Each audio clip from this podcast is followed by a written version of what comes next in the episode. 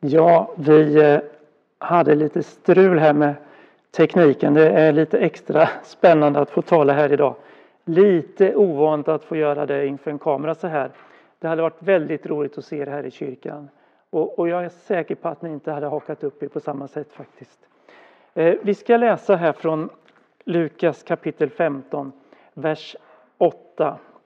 Eh, liknelsen om det återfunna myntet.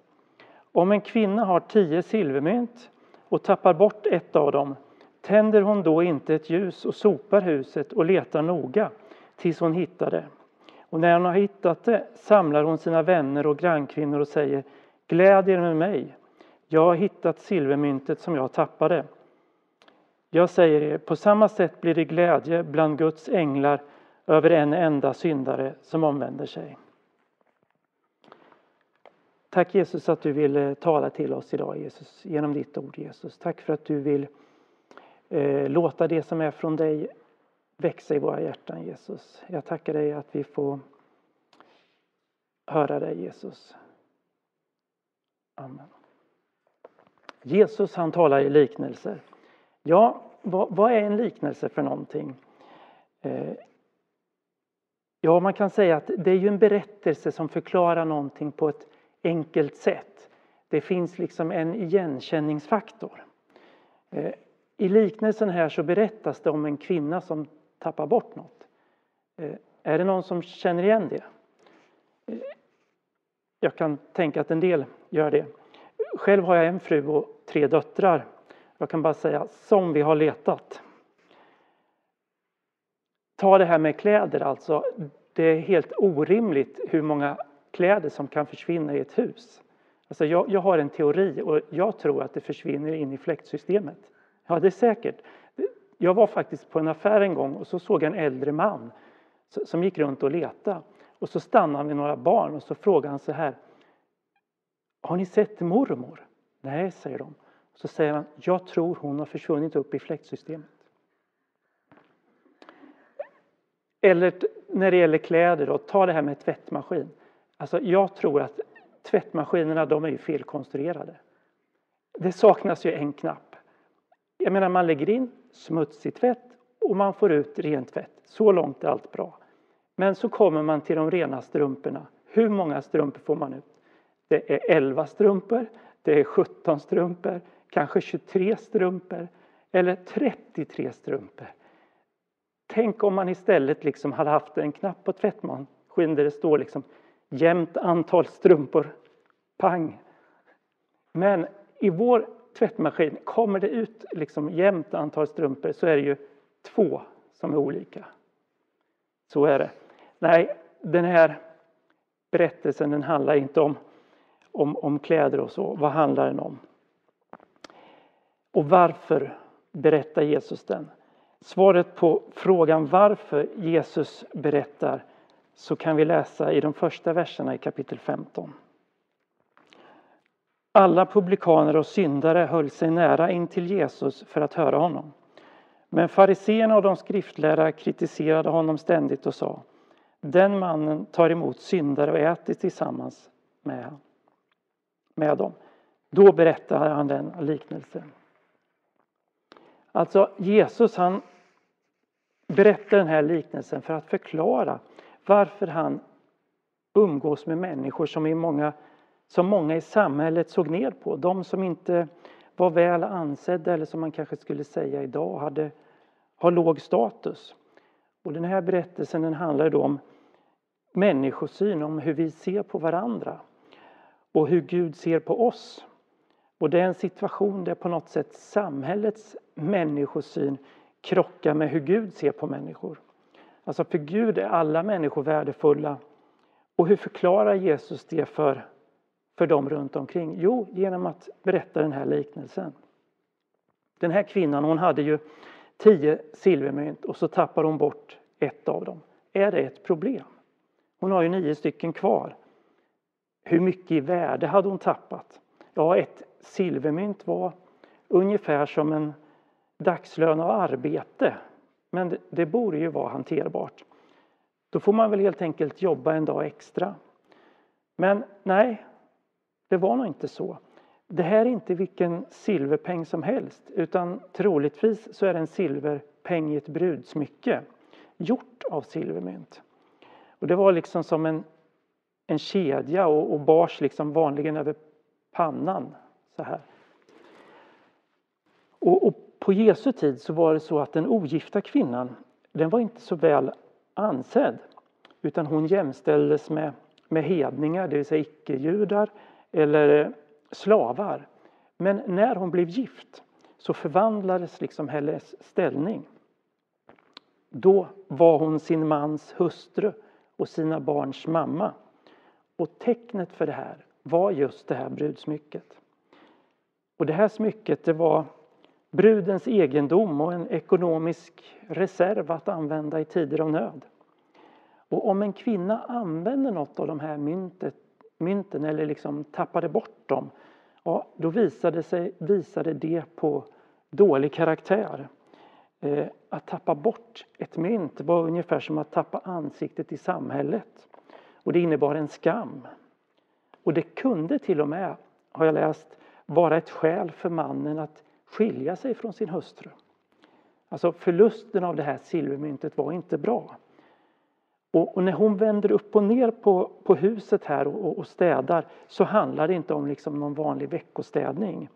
Och min fru hon säger att det är alltid bra att städa för att ibland hittar man sånt som man inte visste var borta. Men det här var inte en sån städning. Alltså hon städar ju värsta panikstädningen. Och varför gör hon det? Jo, det är för att hon städar för sitt liv. Hon städar för sin plats i tillvaron, för sitt sammanhang. Och, och när man tänker på det här, liksom hur, hur viktigt det är, då känner man att man bara vill liksom hjälpa henne att leta, att hon ska hitta det här. Och hon letar, hon är uthållig, hon letar tills hon finner det här silvermyntet. Och med den här bakgrunden så är det mycket lättare att förstå varför hon ställde till med fest när myntet var återfunnet. Med ena stunden så var hon ju på något sätt förlorad men sen så fick hon upprättelse och hon fick tillbaka livet. Ja, vad säger den här liknelsen då? Jo, men om vi väljer perspektivet från det som är borttappat så är det ju så att mynt är ofta präglade med kungens bild. Och på samma sätt så tror jag att vi är präglade av Gud. Alltså inom oss så finns en längtan efter någonting mer, efter något vi liksom inte kan ta på. Och Bibeln beskriver det som att Gud har lagt ner evigheten i människans hjärta. Alltså på något sätt så, så finns det en plats för dig liksom i, i Guds brudsmycke. Och, och den platsen är liksom bara din. Och där finns ditt riktiga sammanhang. Och om vi tar från Guds perspektiv så, så fattas du Gud om du inte tror på honom.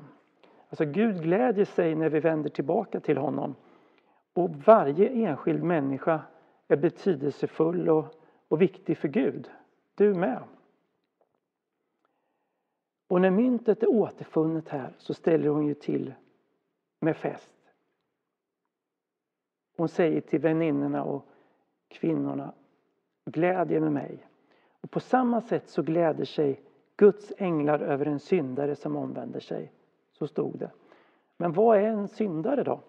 Ja, det ord som beskriver synd i Bibeln kan man säga det är ett ord som betyder att missa målet. Ungefär som när man skjuter med en pil och, och missar tavlan. Man, man bommar.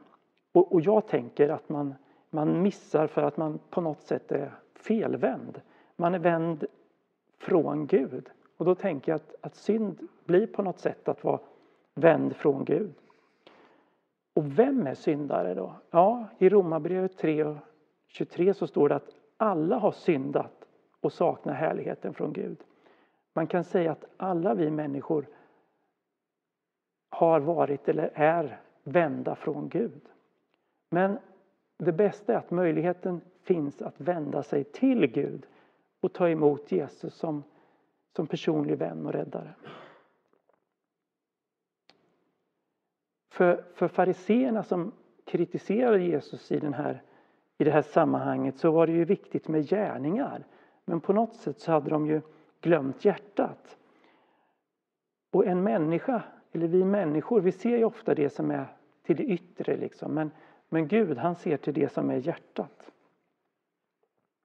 Och i Bibeln så står det ju att av nåden är frälsta genom tron, inte av er själva.